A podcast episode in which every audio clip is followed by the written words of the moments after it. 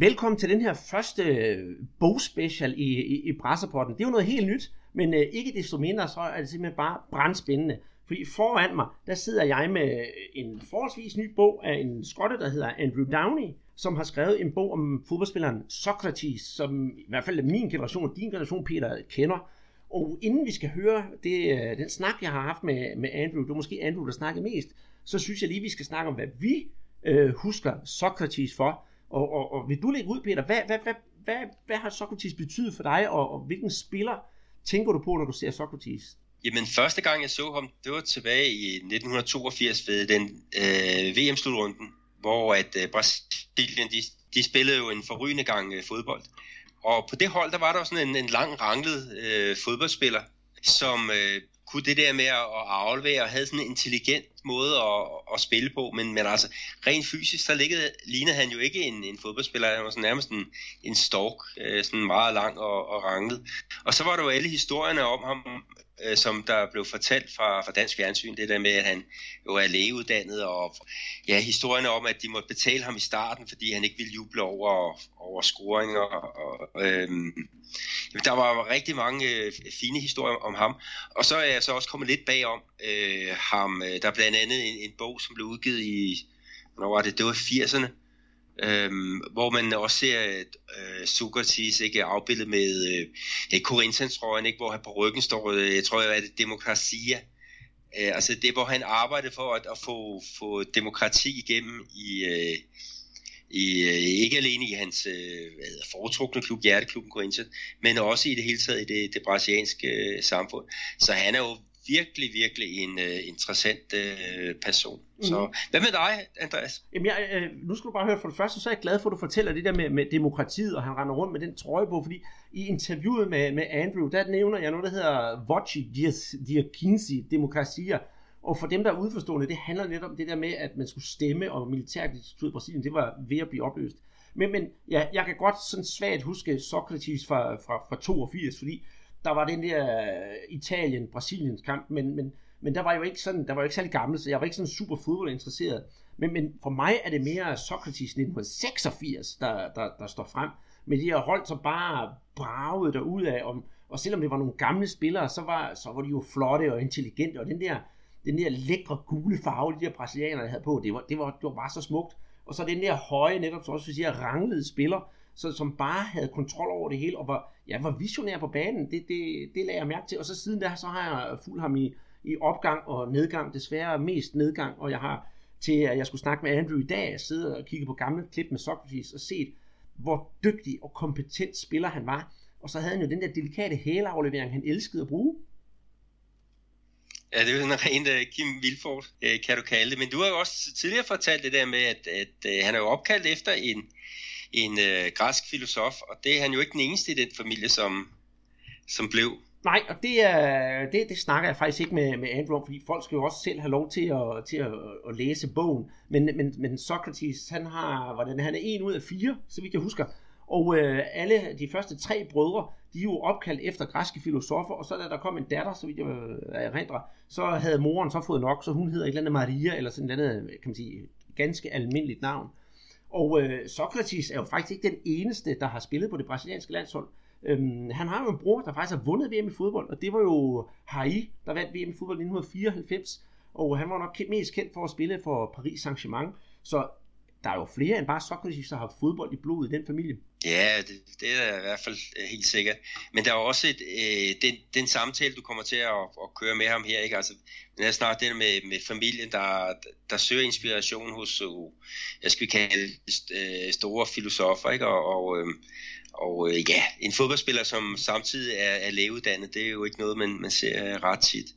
Men en type som Sokrates, ham kunne jeg da godt tænke mig, at vi, vi stadigvæk havde i dag, ikke? fordi Brasilien, når vi tænker på det, de er jo ude i nogle store øh, problemer, øh, blandt andet med den der demokratiseringsproces, ikke? hvor at, at øh, landet øh, lider under, at, at folk generelt set er bare er super korrupte, øh, og, og ikke har den der tillid til, at demokratiet kan, kan fungere. Så, så jeg kunne godt have tænkt mig, at Sokrates han havde ja, levet nogle, nogle flere år og, og kunne virkelig have, have stået op ikke, og, og vist sit, øh, øh, sådan, hvad han stod for, ikke? For, for at få skubbet brasilianerne i den rigtige retning, fordi han var jo kæmpe øh, idol. Og ja, i Corinthians, ikke, der har der jo en, en statue af ham øh, inde på, på deres øh, fodboldmuseum, og der er også en, simpelthen en, en væg, der er dedikeret til, øh, til den her fantastiske midtbanespiller ikke, fra, fra 80'erne. Ja, og jeg vil i den her sammenhæng sige, nu anbefaler den selvfølgelig også, mens jeg snakker med, med Andrew Downey,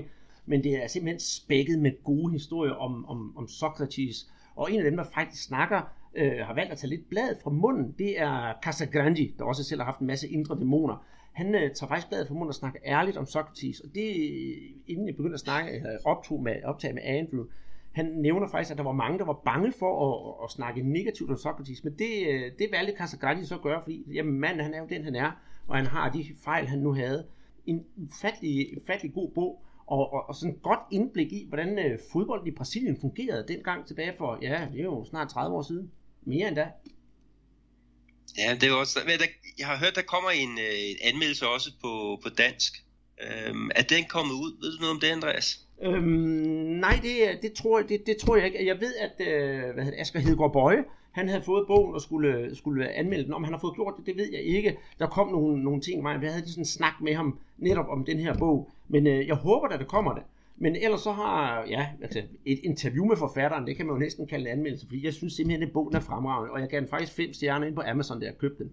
Så jeg vil anbefale, hvis man skulle bruge de her, jeg tror den koster 1.500 kroner, det er penge, der er rigtig, rigtig godt givet ud, hvis man vil vide noget om, om brasiliansk fodbold. Og jeg ved nemlig, at, at jeg vil prøve på at sælge vores, øh, vores bog her til, til de gode, fra, de gode mennesker fra Bold og Bøger, for der tror jeg, de vil få en rigtig, rigtig god oplevelse ved at læse den her bog. Ja, er helt sikkert. Øh, men skal vi ikke sætte i gang, Andreas, med øh, ja, verdenspremiere? Øh, Brasserbold. Brasser, den brasser, første Brasserbold og bøger. Øh, boganmeldelse. Ja. Jamen, det, det kan du tro, vi gør. Og øh, den kommer her, så glæd jer derude. Comes straight out to Socrates. Socrates still trying to get the opening. Oh, Socrates!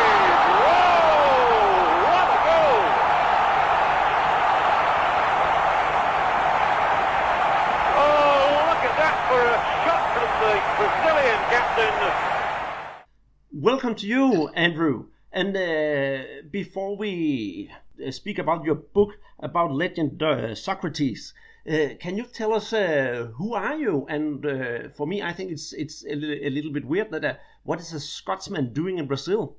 right. Well, I I'm a Scotsman. Obviously, I was born in Edinburgh. Big Hibs fan. Still a Hibs fan. Still go and see them every time I can. Um, I came to Latin America when I was 23 in 1990. I had been working in a factory for a few years and realized that wasn't what I wanted to do. So I came to Latin America just to see the world. I ended up uh, coming to Mexico. I spent a few years in Mexico. I got a job as a journalist fairly quickly. Uh, it was my first job in the local English language newspaper, and from there I went on to do more journalism. I spent seven years in Mexico, and I spent two years in Haiti, and then I came to Brazil in 1999 to work as a foreign correspondent for a bunch, mostly U.S. publications. I moved to Rio. I spent eight years in Rio, and then I moved to Sao Paulo almost ten years ago and I've been here writing about mostly up until up until about three or four years ago, four or five years ago, I was writing about politics, economics, social issues, environment, all the usual things about Brazil. But that really turned more into sport, and particularly football with the the World Cup and the Olympics. Okay, because I have seen your, your, your Twitter profile that you write about politics also, but but it was the Socrates thing that that I fell over. So I, I have to ask you, uh, why write a biography about Socrates? Why not uh, Zico, Garrincha, uh, or, or, another big player? Well, there's two answers to that. The, the first answer is quite simply that Socrates was a much more interesting person uh, and player than any other Brazilian footballer, and probably of any other footballer in any country for the simple fact that he was not only a great footballer, he was the captain of the 1982 team, one of the greatest teams never to win the World Cup. He was a great footballer, but he stood out because of what he did off the field. He was probably the only footballer in history who was more important off the field than on the field, or one of the. He was probably the only great footballer who was more important off the field than on the field because of what he did with his politics, with his activism, and that really gave him a whole new level, a whole new uh, way. That, that that gave fans a whole new way of looking at the player. It gave him a whole new dimension, is the word I'm looking for, than any of his of his peers or any of the players, Brazilian players like Zico, like Garrincha, like Pele, who came before or after. Yeah, because I I, I, I say that you're you're right because for instance Zico, okay, he was a very good player, but he's more uh, how can I say it, polished. There's no nothing wrong about him, and and that's a good thing about Socrates because he he has his inner demons. I, yeah, I don't know if inner demons is the right word. The thing about Socrates, or the thing about Zico, I mean, Zico is like a lot of great players. Zico is particularly clean cut, exactly. and there's absolutely nothing nothing wrong with that at all. But it does mean that there's not a lot more to him than the football player. And if you're writing a biography of somebody, you want somebody who has other layers to his life in addition to the football. and you get that with all the, I think, all the great characters. And I use the word character specifically rather than great players. But the great people that we love tend to be players that have this extra dimension to them. I mean, we. I mean, I'm thinking. I'm trying to think of players just off the top of my head, but players maybe like Paul Gascoigne. You know, he was a great, great, great player, but you know, the fact he was, you know, he had this, you know, huge personality. He had all his his problems after after yeah. football. There, I mean, there are lots of players like him who Cantona is another really famous one. These guys who have different layers to them, uh, and I think uh, that makes them. I mean, that just makes them a hundred times more interesting than a guy who's a really great football player and scores lots of goals. Yeah, exactly. I was thinking about George Best, for instance. Exactly. Yeah, that's another another yeah. uh, but, but, another good example. Yeah, but how long did it take you to research for this book? Because it's it's uh, almost 400 pages. Yeah.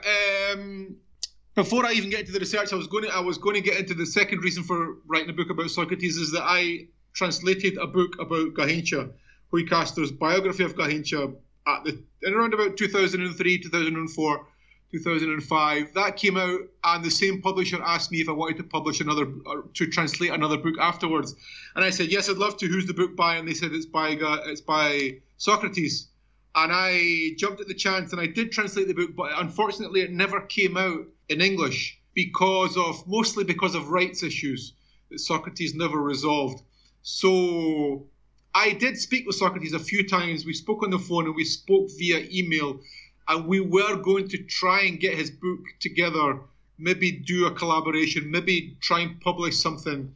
And it never happened. Uh, unfortunately, he was disorganized, I was disorganized, we all had other things going on, and we never managed to do it. And then, unfortunately, he passed away in 2011. And then in 2014, once the World Cup was over, I was looking for a project, and I always had this in the back of my mind. I always had this book, you know, lingering in my consciousness somewhere, and I knew Socrates was a great player, a great person, a fascinating guy, and I knew that I wanted to write. I knew that I knew that I wanted to give him more, uh, you know, more of a stage, and that's when I decided that I should I should write the book. Yeah. Okay. So so afterward, after you have uh, uh, written the book, how well do you know Socrates? Well, it's funny because I mean I never really, I never met him at all. We never met personally, so I, I don't know if that's a good thing for a biographer or a bad thing. But it definitely gives you a different perspective if you've never met the person. So I mean, all of my research, I started researching essentially at the end of 2014. I did a few interviews. You know, I read a few clips. I went back and I read over his uh, memoir that I had translated, and I, I I, I, prepared a proposal and then I really got down to doing the work in about the start of 2015 and, and, it took me about a year and a half to do all the research and all the writing. I mean, I spent a lot of time. I was this this I was doing all this part time. I hasten to add. I, I, I mean, I work for writers writing about you know Brazilian football and writing about sports in Latin America. I always knew that Socrates was a man who was interesting and who was who needed a bigger stage to tell his story, and that's why I, I, I started the book. I started around about basically after the World Cup, the end of 2014. I did a few interviews, I read a few stories, I, I read over the his, memoir again, uh, and I got the proposal ready for January 2015, and really got started at the start of 2015. I spent most of my time, you know, reading through first few months at least, reading through old newspapers of the time and old magazines. And of course, I was doing this all part time I was still working for Reuters at the time. I, do still work for Reuters, writing about Brazilian sport and Brazilian football. So it was it was mostly working at nights. Uh, at weekends, I would often go away to to I would go. I went to Ribeirão Preto, where Socrates was born. I went there ten times. That's about four to five hours from Sao Paulo. I went to Santos. I went to Rio, where he played for Flamengo.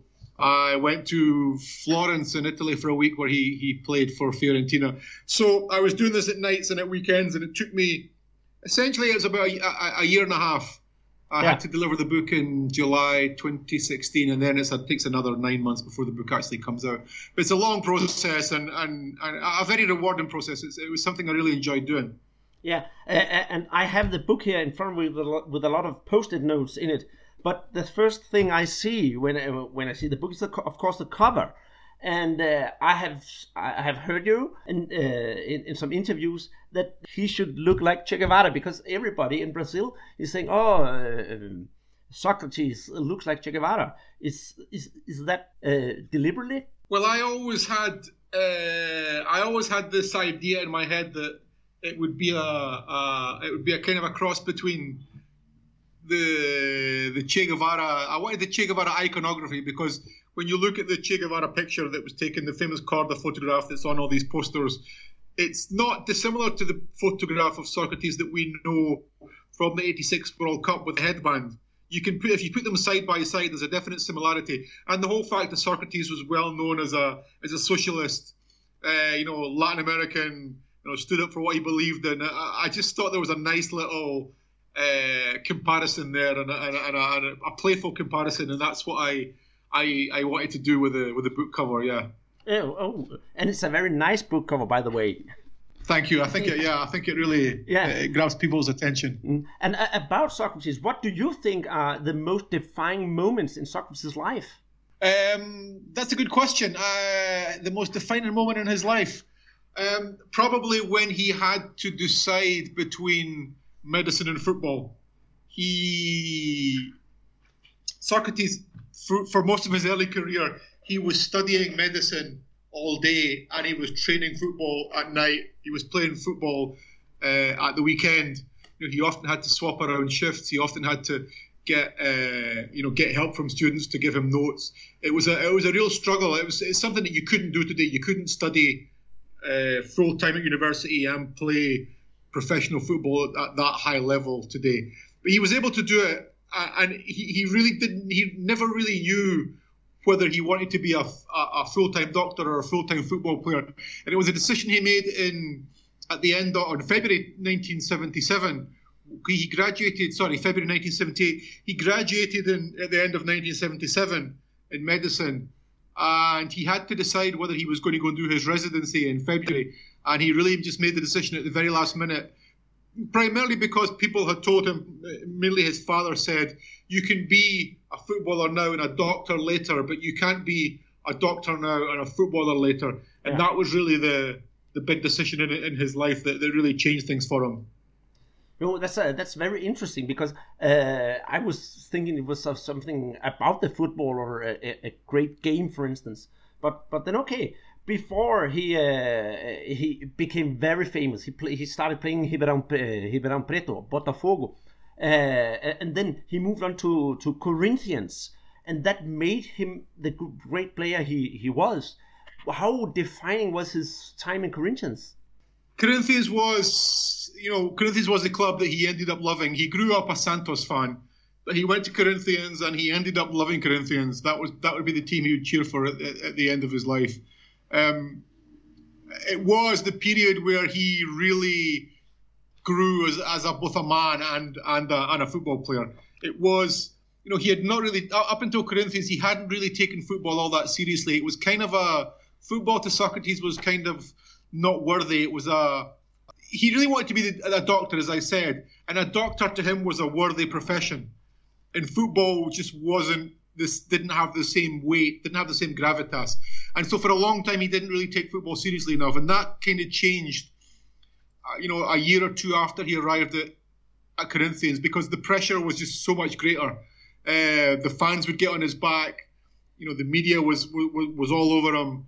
Uh, he fulfilled his dream of playing for Brazil. And all these things happened at the same time. He realized that he really had to start taking football more seriously. And he did that probably 79, 1980, 1981. Yeah. And that's really, I mean, that was again another defining period in his life when he went to, to Corinthians and, and really grew. Yeah, and, and, and his time in Corinthians, he also showed himself as a, an idealist. What what was his impact on the on the uh, vote?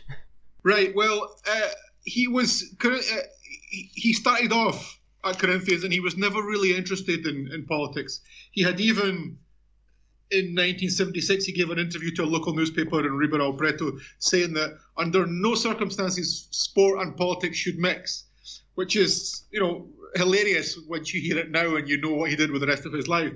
But he was a man who was just not interested in politics because primarily for a, a host of reasons he was studying all day. He was playing football at night. He had a wife and a kid at home. He never really had time to think about politics. And, and Brazil was in the midst of a military dictatorship. Uh, you know, information was controlled. He probably didn't know what was going on, and that changed when he came to Sao Paulo. That was the other big thing when he came to Sao Paulo. Uh, he got uh, the, the, the, another main point in his career. Uh, another main changing point was at the, the end of 1981, the start of 1982, when Corinthians Democracy started. And Corinthians Democracy was a, a, a group inside the football club. It was led by the the director of football and Socrates and another couple of players at the club, and they decided that they would basically give the players control of the club. The players would, would vote on everything.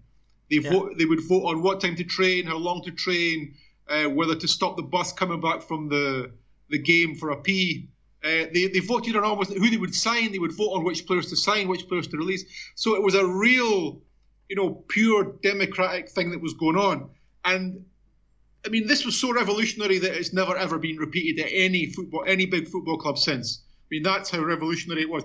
But add to that, it was even more revolutionary because this was happening at a time in Brazil where there was no democracy, and and generations of Brazilians had never had no experience with voting, so they didn't know what democracy was. And so doing this at one of the cl- country's biggest clubs really brought democracy. It brought freedom of freedom of expression. It, it brought rights into people's living rooms through their TVs, through the radio, and that was a huge, huge thing. And that's what really brought soccer to the attention to millions of Brazilians who really weren't that interested in football. Okay after his period with the with Corinthians, he started at the national team, and uh, and I think he was uh, yeah you can say he was a late bloomer because he was 25 when he, he began on the national team. At that time, the manager was uh, Claudio Coutinho, and uh, and do you think that that Coutinho didn't see his potential? Uh, uh, I don't think it was. I think there was two things. One was that he played for most of his career in a club in the provinces of Sao Paulo. And so it was very rare. Uh, I mean, it's, it's, even more rare today, but it, it was still rare back then for a player playing for a small club to be called up for the Brazil side. Even even more, you had the big competing media interests in Sao Paulo and in Rio, you know, playing up and talking up their own players. And Socrates, you, you did it, it was different by then because the games were not on the TV all the time, so you didn't see players who were not playing for Flamengo or Corinthians every week. You just never saw them because Botafogo's games were just never on the television. So there was not the same clamour, there was not the same attention that he got. That was one thing. The other thing was that I think there was a little bit of suspicion that he was a guy, even though he hadn't got involved in politics at this point, he was still quite outspoken. He didn't mix his words. If someone asked him a question, he answered honestly. And okay. that, again, that is like one other thing that he did back then that nobody has, or almost nobody has ever repeated. Very, very few football players, you ask them an honest question, they will give you an honest answer. They all, it's media trained and they all just give you the same set responses to everything. Socrates was not like that. And I think that gave, uh, he, he, that gave players like Coutinho, uh, managers like Coutinho, and the, and the guys who ran the CB, CBD or CBF as, as, as it was, that gave them pause for thought. There was also the added compar- the added uh, issue that people knew that he liked to smoke and drink. Yeah, exactly. And I think there was some concern that he might be a bad influence on the other players because Socrates made no. He never hid the fact that he liked to smoke and he liked to drink, and that's what he was going to keep doing. Yeah, and that's that leads me to the to the next question because after a game uh, against Germany in Stuttgart, I'm gonna read something from your from your book. He's talking about this. Uh, what do you think you're doing? Socrates asked. I don't want to compromise your image. The reporter replied. Put him down, Socrates barked. I drink when I want to want to drink. I'm an adult with children. I've already got one father and I don't need another one. That, that that's that's Uh, that's that's Socrates really because his honesty comes through there and his he doesn't lie about his drinking and smoking. No, and Socrates. The other thing, the other factor is that Socrates was a contrarian. He he liked, he loved, or he thrived on challenging people. So if someone came up to him and said, you know, you can't do that. His first instinct was to say, "The hell I can! I'm going to do it specifically because you told me not to do it." You know, it was it was telling him not to do something was like giving a red rag or showing a red rag red rag to a bull. So someone saying, "I'm going to move these beer beer bottles off the table so that you look better." He was like, "The hell with it! You leave them there. People see that I can drink, and people can like or lump it. This is the way I am." But but his drinking problem aside, the the coach for the Brazilian team for the '82 World Cup, Tele Santana, he I don't think if, if he forgave him, but he took him in and and, and made him a, a captain. Wasn't that a, I think it was a little, a little bit hazardous to to make a, can I call him a rogue player, captain for the national team? Was it a was it a good decision or was it purely intelligence from Tele Santana's side? Yeah, I mean you have to remember you you had a bunch of players at that time who were either the lead players at their clubs or the captain of their clubs. And I'm thinking of players who were all very influential, like uh, Falcao at Roma. Uh, you had uh, Cerezo at Atletico Mineiro. You had Zico at uh, Flamengo. So you had all these powerful figures. And what Socrates had was Socrates had this, he was a natural leader. People looked up to him. And it's difficult to say because I wasn't there at the time, but I, I definitely get the impression that Tele Santana trusted him. They had a kind of a father son relationship. Socrates said at some point that Tele Santana was the only man, that, or he said that Tele Santana was a man he looked at like his father.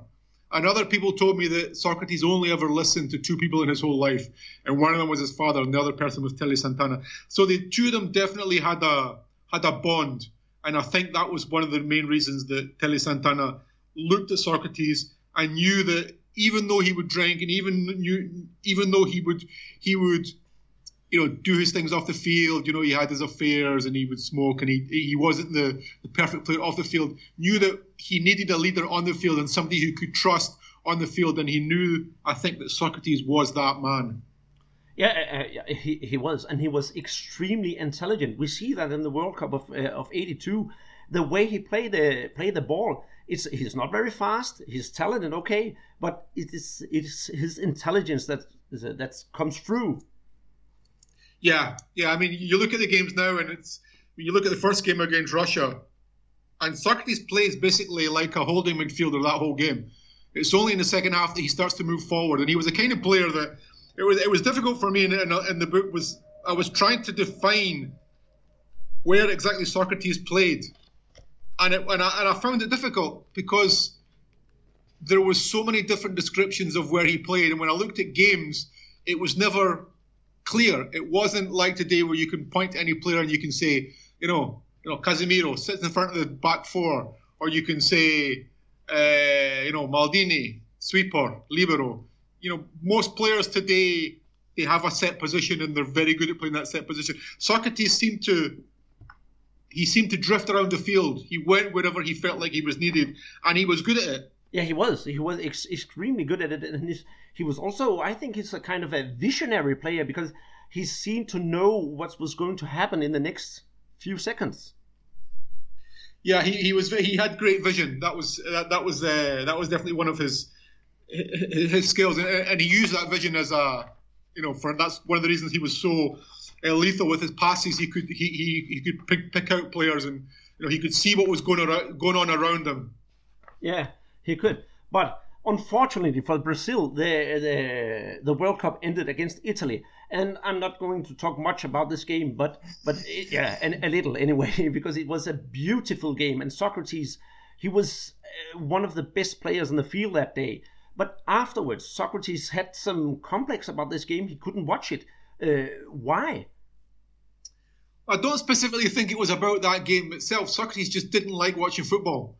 Uh, or would and he, he, he specifically I wouldn't say he didn't like watching football. He didn't like watching himself play football. He early in his career, somebody videotaped the whole game and, and watched. Uh, he watched the whole game afterwards and said, "Listen, I remember more about the game being there on the pitch in my mind. I can remember what I was doing, and I can see the game in my head better than I can from your video replays." and he, so he, he he hated to watch games and he just never watched it. I think you know you have a point as well with the '82 game. It was it was you know Brazil's big chance to win the World Cup. That generation that they had in '82, they were all at their peaks. If you look at players, you know the, the, the midfield that I mentioned, you know Cerezo, Falcao, Zico, Junior, they were all between 25 and 29. I think I think uh, Zico was 29. I think Socrates was 28. I think Junior was maybe 25. 26. Eder was around about the same age. So they were all at the peak of their careers. You know, footballers peak between you know the, the second half of their 20s, and they were all in that period, and that was their big chance to win win the tournament, and it, and it just never happened. Mm.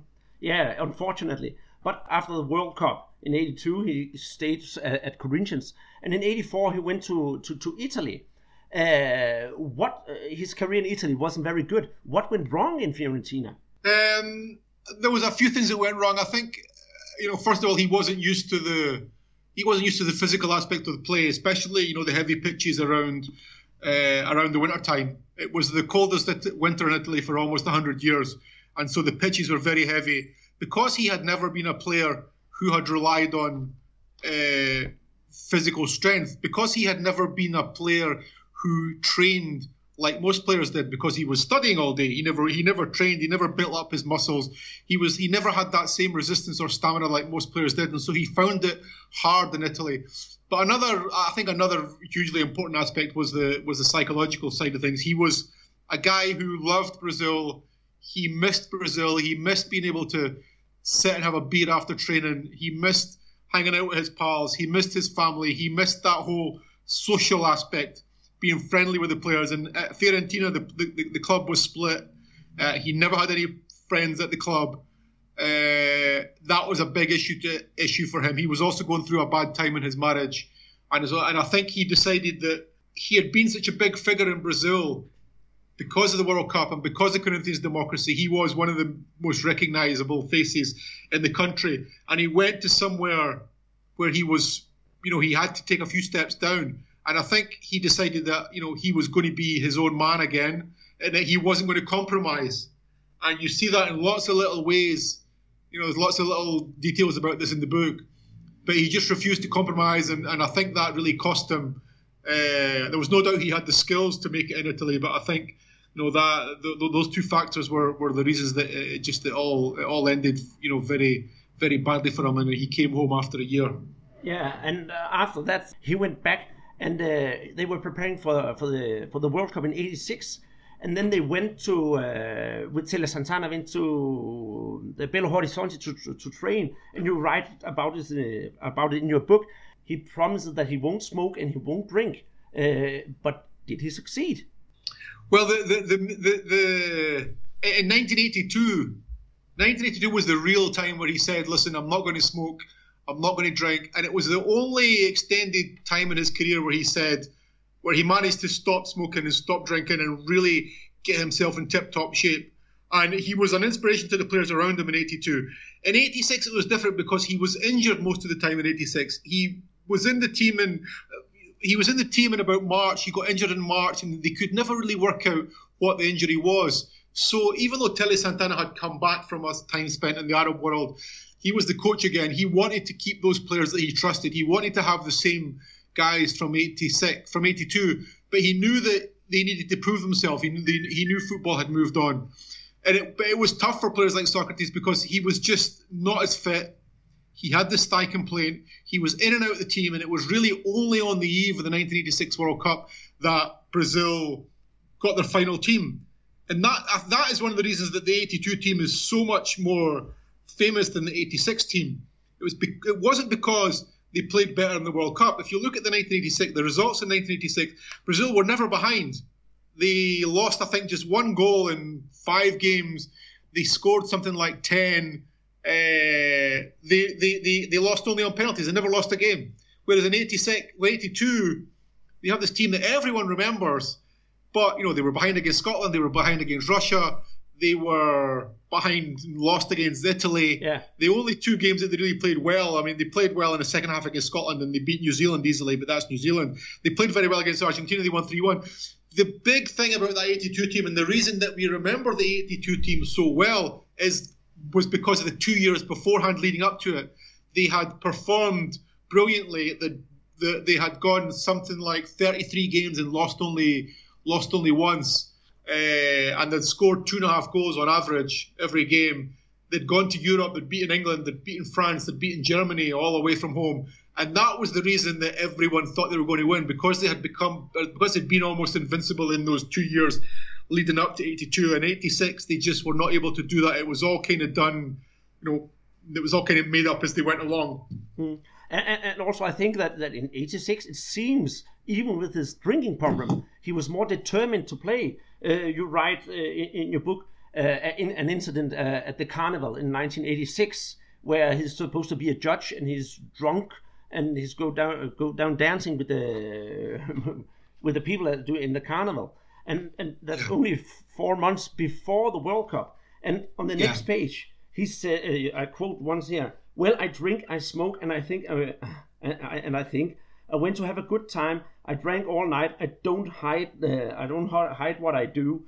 And later he says, "Well, it was Tele that has chosen me. So when he trusts me, I can play." Yeah, and again, that, that was Socrates being the contrarian. It was it was him. He he loved to stand up to people and, and challenge people and said, you know, you say I shouldn't drink. Well, screw you. I'm going to drink. And that was really his challenge to people, and that was it was also his downfall in many ways. But that was that was the way he was. Yeah, yeah, yeah exactly. And uh, his career, it, it's it's it, it, ended. I think was in 1988. But but what happened in his life uh, post career? Well, post career, I mean, he had a. I mean, one of the big tragedies of his post career. I mean, he, he became a manager for a. He, he, managed at a few smaller clubs, um, but he never really found anything that he really wanted to do. Uh, you know, he became a doctor. That never worked out. You know, he would do some media stuff on TV. That never worked out. He used to write a lot. He would write columns, and he wrote his book. Uh, you know, he did. He he he, he had interview shows on television but he never really you know, he got involved in politics. You know, he was you know he, he was the Secretary of Sport in Ribeirão Preto for a while, and but he never really found anything that he really really inspired him. And I think part of the problem one was you know he had lost his bearings a little bit personally. He had gone through several wives and girlfriends, and he was also starting to drink more and more. And I think you know all that together just meant that you know he never had a you know a real base, a real sort of safe haven, and something that was was holding him together. No, because uh, in the last few years when he was alive, he looked miserable. Yeah, I, mean, I don't know if he looked miserable. He just he but he didn't look well those last few years. But the last couple of years of his life, you know, he was he had been increasingly ill. Uh, I mean, the drink was starting to take its effect. Uh, he wasn't really able to to stop drinking for any considerable length of time, and uh, you know, uh, uh, as with any alcoholic, it, it, you know, the more you drink, you know, it has its effect. There's there's no there's no doubt, doubt about it. There's you know, it becomes clear, and that was the case with Socrates. Yeah, and it also killed him.